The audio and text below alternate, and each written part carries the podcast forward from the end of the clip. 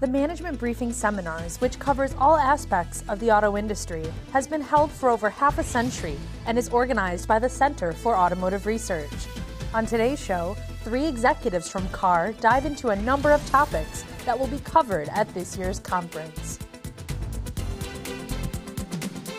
And now, here's your host, John McElroy. I want to thank you all for joining us on Autoline this week we want to talk about one of the most important conferences in the automotive industries. It's called the Management Briefing Seminars. It has been going on for more than half a century. And I've got three of the principals in the organization that organizes the Management Briefing Seminars, and that is the Center for Automotive Research in Ann Arbor. Joining us on today's discussion are Kristin Dziczek. She's the vice president who handles labor and economics at the Center for Automotive Research. Richard Wallace is the vice president who handles transportation systems analysis at CAR. And Abe Vadhavkar is the director of manufacturing, engineering, and technology. I want to thank all three of you for joining me here thank today. You, John. Thank you. We got a lot to talk about, and we can talk about just about anything. I want to start with automated vehicles, and I'm going to throw the first uh, question to you, Richard. They've been in the uh, in the news lately. Yes, There's been they some have. horrific accidents. Yeah. So my question to you is: Are we moving too fast on these vehicles? That's that's a, that's a really good question, John. And I'm trying not to put my foot in my mouth on the answer. Um, we certainly need to be careful on how fast we go, but I remember back when the Tesla crash happened down in Florida and there was a fatality in, in, in, the driver. And there was a lot of freaking out and navel gazing like we have right now over the Arizona situation. And it took NHTSA months to get its crash report done. And in the end, they found the Teslas with autopilot beta actually had a lower rate of crash involvement when that system was engaged as to when it was not. It was a 40% re- reduction. So we have to be a little cautious. We will have crashes, we will have fatalities with automated vehicles. The goal is to drop back from 40,000 a year in the US to you know, hopefully zero, but let's say towards 20,000 as a first step in the in the original uh, initial rollout of, of these vehicles. So we have to be a little bit cautious. We do have to be able to test on, on public roads. I think what we need to be able to do is provide a good regulatory environment so the companies involved know where they're going. I think we were headed in that direction. And then suddenly we kind of threw up our hands and we've stalled on the regulatory side. And that worries me. That, that's something that keeps me awake at night. Okay, and when it comes to these automated vehicles, Abe, uh, there's a lot that's going to have to go into manufacturing of them. That's probably going to be different than the way that we manufacture cars now. Yeah. Since you're the guy that handles the manufacturing right. side, what do you have to say about that? Uh, there's going to be a lot, lot of changes in manufacturing with these automated vehicles. Uh, we already have miles of wiring in the vehicles, and there's the addition of multiple sensors all over the vehicles that are just going to uh, keep escalating and manufacturers are going to have to uh, learn how to adapt to that and be able to do that as well. The design and product design and manufacturing people are going to have to work together even earlier than they've ever have to be able to incorporate all of these sensors and things. And yet the vehicles need to look good for people to want to buy them. So the marriage between product designers and manufacturing is going to have to be very important as we add all of these sensors and things that are on the outside of the vehicle to be able to handle all of the inputs that uh, we'll need for the automated vehicles. One question I've had somebody ask me, and I couldn't answer it, so I'm going to ask you. Okay. Is here you've got these automated vehicles coming down the assembly line, they're moving on the conveyors, they get to the end of the line. Do they drive themselves off into the line? well, what happens then? Yeah, that, that's a good question. I, I think that uh, ultimately there will, they will have to be guided, and of course, there'll be some human inter- action with them or uh, intervention to be able to make sure that the systems work, first of all, when the vehicles come off the line, and there'll be extensive testing done. And could very well be that they go find their own place in the uh, lot before they go into distribution. I, I got to believe, too, that uh, getting onto trains and uh, trucks and ultimately maybe for export, even ships, maybe they just drive themselves into those positions. sure. Well, but this I want to watch. Could be, but, John, you raise an interesting issue. Is some of those logistics operations are are quite uh, amenable to automation as well. So you talk about relatively short distance uh, movement of vehicles from factory floor to lot or from lot to intermodal freight hub. All of that can be done by automated trucks as well. So actually, automation in the trucking industry, in some ways, is perhaps going to be on the leading edge of some of what we're seeing. Yeah, sure. Uh, Kristin, let's get you involved in this discussion here. There's a lot going on with trade these days. Absolutely. How might this impact what we're talking about in terms of automated vehicles or manufacturing them when it comes to implications of steel tariffs, maybe even other tariffs that are coming, uh, trade negotiations getting ripped up or maybe being put together? What do, what do you see in the landscape right now when it comes to trade? Well, Right now, everything is open in the trade fronts. Um, we have uh, some trade disagreements with both Canada and Mexico, um, with China, with Europe. Uh, we've had some cases at the WTO. Uh, you know, it is all um, amounts to a very protectionist policy for the U.S. that raises prices. And you know, higher prices are going to you know ultimately affect consumers. We've had very low uh, in inflation in car, new car prices since NAFTA was introduced back in 1994. Um, and you know, when we're talking about these vehicles, they're going to be even more costly.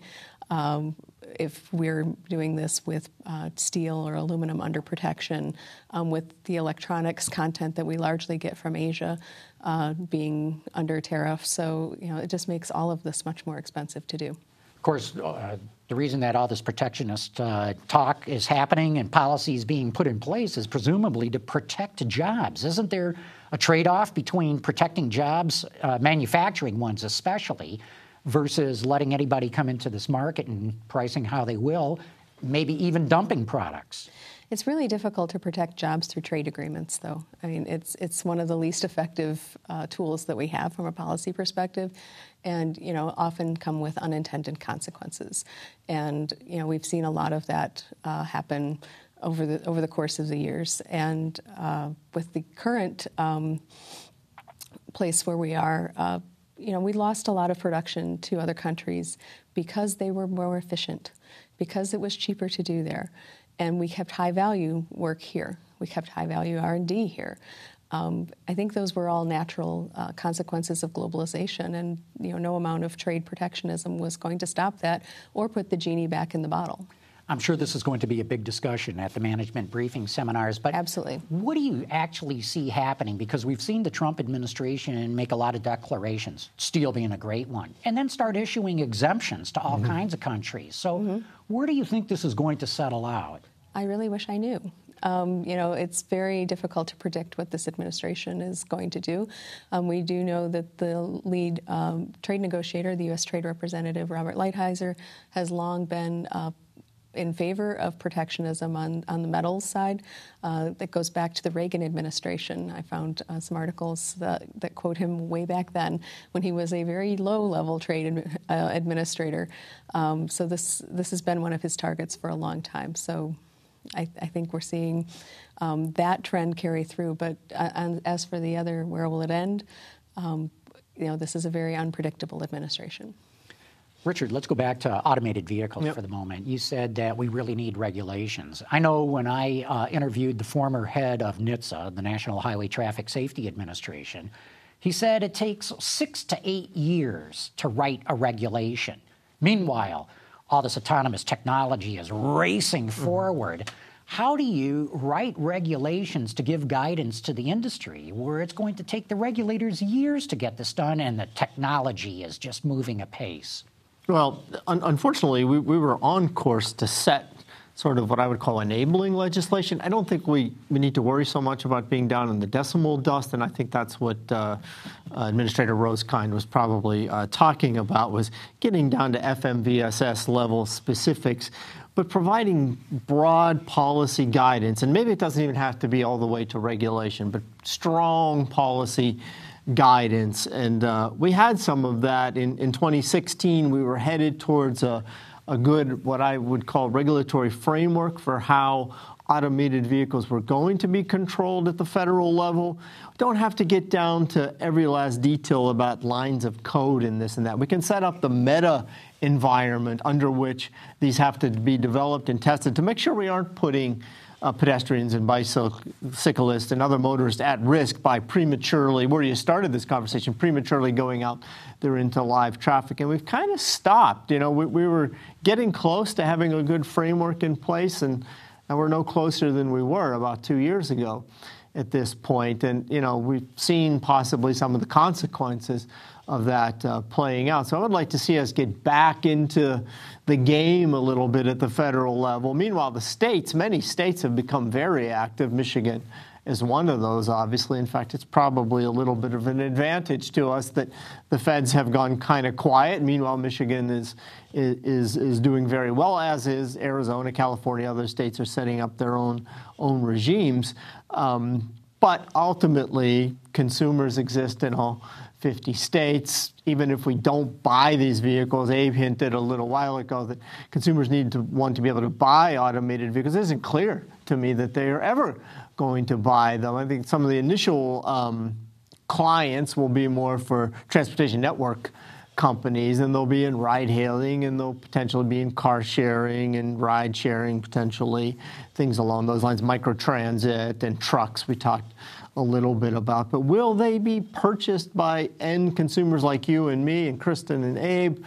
Unclear. You know, I think on some high end consumers will want one and they'll be able to purchase them for that additional investment that they will. They will be quite expensive initially a low volume, um, at least $10,000 add on. I think it's more than that for early, early adopters.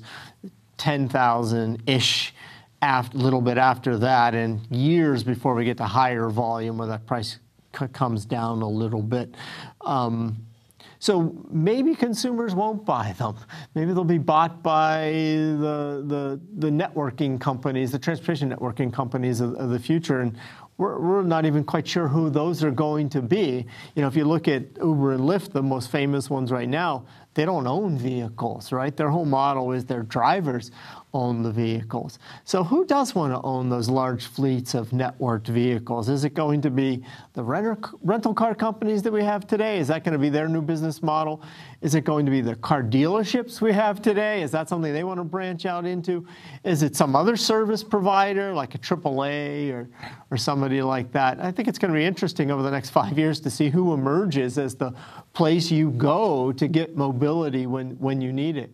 Well, that's going to be a great uh, topic of debate at uh, the management briefing seminars. Yes. I am sure. Yes, my colleagues uh, Valerie Brugeman and Adela Spulber will be leading a number of different sessions on Tuesday and Wednesday at MBS. We'll cover automated vehicles all day on Monday. We'll be competing with Abe here. We'll be doing his manufacturing right. sessions in parallel. So you have to go back and forth. Fortunately, the rooms are not that far apart from each other. But between Monday and Wednesday, all things mobility will more or less be covered in one environment or the other. Mm-hmm. Abe, let's talk more about manufacturing then, because one of the hot topics, as you well know, is what they call Industry 4.0. Right. In fact, I've heard some refer to it as Industry X.0 okay. because, you know, Right now it's 4.0. Right. Maybe next year it's 5.0, and then it, right, yeah. gets to be a mess. Is that going to be part of uh, the discussion? Yes, it's absolutely going to be part of. I mean, how could we not? And, and for the audience that's not uh, familiar yeah. with it, give us a thumbnail description well, of what it's, it's about. Thumbnail, it's, it, it's a matter of uh, looking at the industry uh, as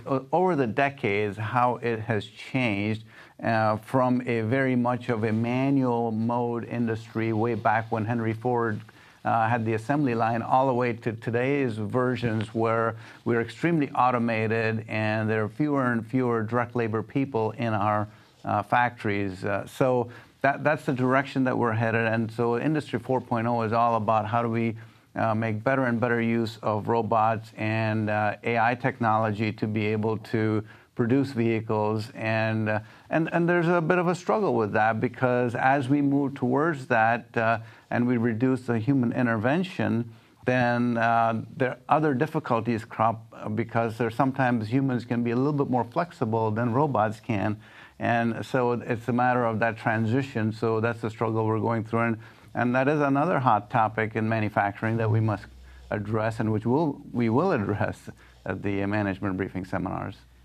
My understanding of Industry 4.0 is it's where the Internet of Things goes into the manufacturing plants. Right, yeah. Where you have literally all the machinery in the plant talking to each other, literally online, in the cloud. The parts coming And down the the parts line. coming down, yeah, exactly, yes. And then you can do what? You, you you can use artificial intelligence to analyze all the data, and, and that's how you're figuring out how to make it more efficient? That's right. Yeah, to be able to analyze the data, to be not only efficient but also flexible, because as we look into, uh, as we go into more and more of the uh, automated vehicles and uh, ride sharing, there could be that the factories are going to have to learn to be even more flexible with what they offer in these vehicles, because the needs are going to be different for different people. So uh, I think the flexibility that comes in with being able to uh, have all of these robots connected to one another and be able to produce different uh, variations of vehicles is going to be important. I'm sure the big corporations are heavily into this the General Motors, Fords, Toyotas, Daimlers, and the like. yeah. What about smaller and mid sized companies, or is this just way above their head? Well, well, one of the advantages of the smaller companies which uh, have is that they don't have all these legacy factories, which they actually can have the ability to be more flexible and be more innovative because they don't have the investments that the General Motors and the larger companies have. So I think that there's a advantage and disadvantage, pros and cons, if you will, by being smaller and a little bit more uh, flexible and nimble. We have a study actually right now going on um, studying the adoption of automation in small manufacturers. Uh, we'll be at MBS. We'll be gath- we're gathering data right now, and we hope to have some results for that for the before the end of the year. Kristin, you're also the labor expert. What do you? What goes through your mind when Abe's talking about? Yeah, we're going to get more efficient. We're not going to need as many people in the plants.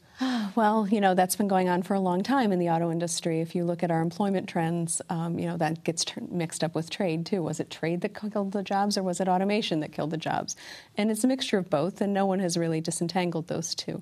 Um, we do see a future with very, you know, fewer and fewer people in the plants. And But still a lot? Or are you talking about just a handful? no, still quite a few. I think it, we're, we're quite a long the- ways the from typical assembly plant today is 2,000 people? 2,000, 3,000, yeah. Yeah. So where, where do you see that going down to?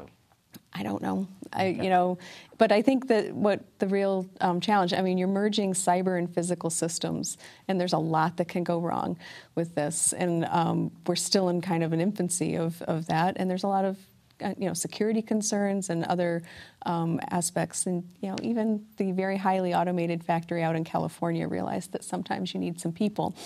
Over reliance on robots, I Okay. believe, is the quote. She's talking about Tesla. Just, doesn't want to just Oh, yeah, that is the name of the company. Yeah. But I got to believe that uh, this is going to be a big topic of discussion at the management briefing seminars. You typically get a good representation of people from the UAW who attend. We do, um, and you know they're looking at what are these trends and how is it going to affect the bargaining unit for the for the union jobs. Um, we've already seen, you know, in the state of Michigan, we have more white collar workers that work for GM, FCA, and Ford than we have hourly workers, And that used to be exactly and it used opposite. to be exact opposite. Um, so you know. We, we're looking at even in, in our trade agreements, looking at how we're going to count some of that labor value content uh, in trade, like the R and D. How do you count that um, as part of embodiment of the physical good? Very interesting. Well, in software, how are we going to mm-hmm. count software, Kristin? There's going to be Well, more and more value in that, particularly as AI and, and automation becomes a bigger part of the vehicle. So, where was you mentioned the electronics are largely made in Asia, which is true. The software's made everywhere, 24 hour production. And it doesn't actually cross a customs border. Yeah, And one just copy, cloud. Right. and one copy costs as much as a million copies of it. I mean, it's the Can't be marginally it can't priced. be marginally priced. Yeah, tr- fascinating. Speaking of software, then, Richard, uh, could, going back to this whole discussion of regulations of automated vehicles and the like, I think it was Mobileye that uh, one of the high tech companies in this area uh, that had proposed. It's come up with a series of tests that you can conduct of automated vehicles, where you literally take the system that runs your automated vehicle, plug it into their software system. It can run your car in the virtual world through a battery of tests yep. and give it a thumbs up or a thumbs down. Is, not this a, a, a way to proceed in determining whether a company should be allowed to put its cars on the street or not? Well, yeah, I mean, not, not addressing the Mobileye obviously wants to sell you that service, but there, there are any number of companies developing simulations that will allow you to test these things in a virtual environment before you go out onto a road. In fact, it would make a lot of sense to do a lot of putting your road environment into a simulation, test it repeatedly, uh, many, many, many times before you actually put it out there in automated mode. Um, that is exactly the kind of direction I, I, was alluding to earlier when I said NHTSA was making some progress. They were going to set up standards along like that. What kind of edge scenarios do we need to test? What kind of other scenarios do we need to know are, um, are, are safe? To, to go out in the real world with. And you know, whether it's using Mobileye's system or using Metamoto or using Prescan or using any number of different simulation tools that are that are out there. Not to mention you could write your own in Simulink if you're smart enough to do that uh, kind of thing. So the, those capabilities are there. I would, I, would, I would like to see that. I would also like to see it done on the cybersecurity side, where we don't have to test it as much in the in the quote real world. We could test a lot of it virtually for that to know that we're secure uh, before we release these vehicles with without a human holding the steering wheel and having a foot on the brake pedal. I'd really like to make sure that we're 100% confident in the cybersecurity before we turn these things loose. That's, well, that's a big issue. You bring up another issue, too, is whether these vehicles be owned by fleets or by personal uh, individuals. Whenever you're in a, you know, many of us fly in an automated vehicle, an airplane, and before you take off, there are a number of checks that they have to go through every time. The maintenance is meticulously recorded we break our cars when we buy them. we don't get all of the maintenance on a regularly scheduled basis. Nobody walks around their car before they get in to make sure everything is functioning and checklist. Um, so, you know, that's another thing when we're in deployment, when we're in wider deployment, there's, there needs to be this checking of systems before they deploy. Is one of the problems in, in this early stages of autonomy, automated vehicles, the corporations that are developing it or the companies. Mm-hmm. And, and what I'm getting at is this I trust, believe it or not, I trust the established car companies. They've got a track record. I trust mm-hmm. whether it's General Motors or Toyota or Daimler. Mm-hmm. I'm not so much sure I trust the, the Silicon Valley startups, not because they're necessarily untrustworthy but they've never done this thing before. Two, two, two they don't points have the decades of experience or hundreds of mm-hmm. decades of experience if you combine the number of people that you have. And, and you see that with uh, what happened to uh, the company we mentioned earlier in their manufacturing, where their startup, they had to back up a little bit and shut down for a while. Uh, those are the kinds of things that uh, the Detroit Three, at least, and for certainly Toyota, Honda, and Nissan, those type of companies that very much uh, have that experience and be able to avoid a situation like that and know what level of automation to uh, go into and what reliability of automation that you need for these factories. So. Devil's advocate for a second, though, I think Abe just hit upon the key advantage that the traditional auto companies have, and that comes from the manufacturing experience and the like but it's actually the Silicon Valley companies and like them. They aren't all in Silicon Valley, obviously, right? They're in Pittsburgh and Washington and Waterloo and various other places. Um, but that, call it the software world, I guess is probably the right word for it. What they have the advantage on, and as software becomes a bigger part of the vehicle, it becomes a bigger advantage, is standard software development processes. I think it's why Waymo is, is ahead in the uh, race to automation. Mm-hmm. They're the only ones right now that are way out there and using best practices for software development. So they aren't letting, well, let's see if this software works out in the real world. That doesn't happen at, at, at Waymo. And uh, I, I think the Detroit 3 and the other traditional auto companies could learn a lot from Silicon Valley in terms of developing the software, the AI, the cybersecurity side, and vice versa. the West Coast could learn a heck of a lot from the Midwest and the Great Lakes on some of the manufacturing rigor and the like. And, you know, they do work together from time to time. As much as we talk about it kind of as a versus situation, there's probably a lot more collaboration than competition going on right now. Mm-hmm. How about uh, the cars themselves that come off the line, Abe? Are these going to wear out faster, and how does that impact manufacturing? Are you going to have to turn this over? Right. Uh, no, one of the things that we uh, are focusing on, and uh, we all like our acronyms in the auto industry, is the ACES, which is the Automated, Connected, Electrical, and Shared Although I got to uh, tell you, some people call yeah. it CASE, Connected Automated Shared Electric. So same okay. letters, just same, jumbled a different way. There's probably yeah. three or four other ways you could do that. That's right. Yeah. But uh, and these vehicles, uh, as we see it, the uh, product design, the materials and manufacturing, and all of those are uh, going to be more involved in making sure they're they're more durable. Because especially when it comes to sharing uh, vehicles, today's world, people put 10 to 12,000 miles a year on their vehicles. It could very well be, it could be 80 to 100,000 miles per year. And so durability and the material selection is going to be extremely important. So all of the, this whole landscape uh, is so exciting that it's changing, and uh, it, it's definitely going to matter. Well, and that brings up another thing is that if these vehicles are cycling through more quickly, so they're racking up 80,000 miles a year and maybe are taken out of service after one or two years, um, against the, the, existing fleet where the average vehicle is 12, 12, years old. So there's going to be a real divergence in the technology in these vehicles that are turning over much more quickly and the vehicles that people own that turn over much more slowly. Yeah. Mm-hmm. Well, look, there's going to be a lot to talk about at the management briefing oh, seminars. Yeah. We've only barely scratched the top of the surface. Right. So anybody in the industry who's uh, interested in attending, it's going to be in the first week of August, thereabouts in Traverse City. Check out the management briefing seminars. But Kristin, Richard, Abe, thank you much for sharing all this knowledge that you have. Thank you, Thank you. Thank you.